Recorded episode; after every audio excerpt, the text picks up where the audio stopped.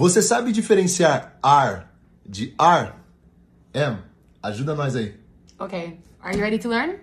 Hey, it's Tim Barrett from domineinglês.com.br. Esse foi o comecinho de uma cena lá no Instagram, apresentado por meu genro e minha filha Emily, a quem o meu genro Igor Daniel chama de M.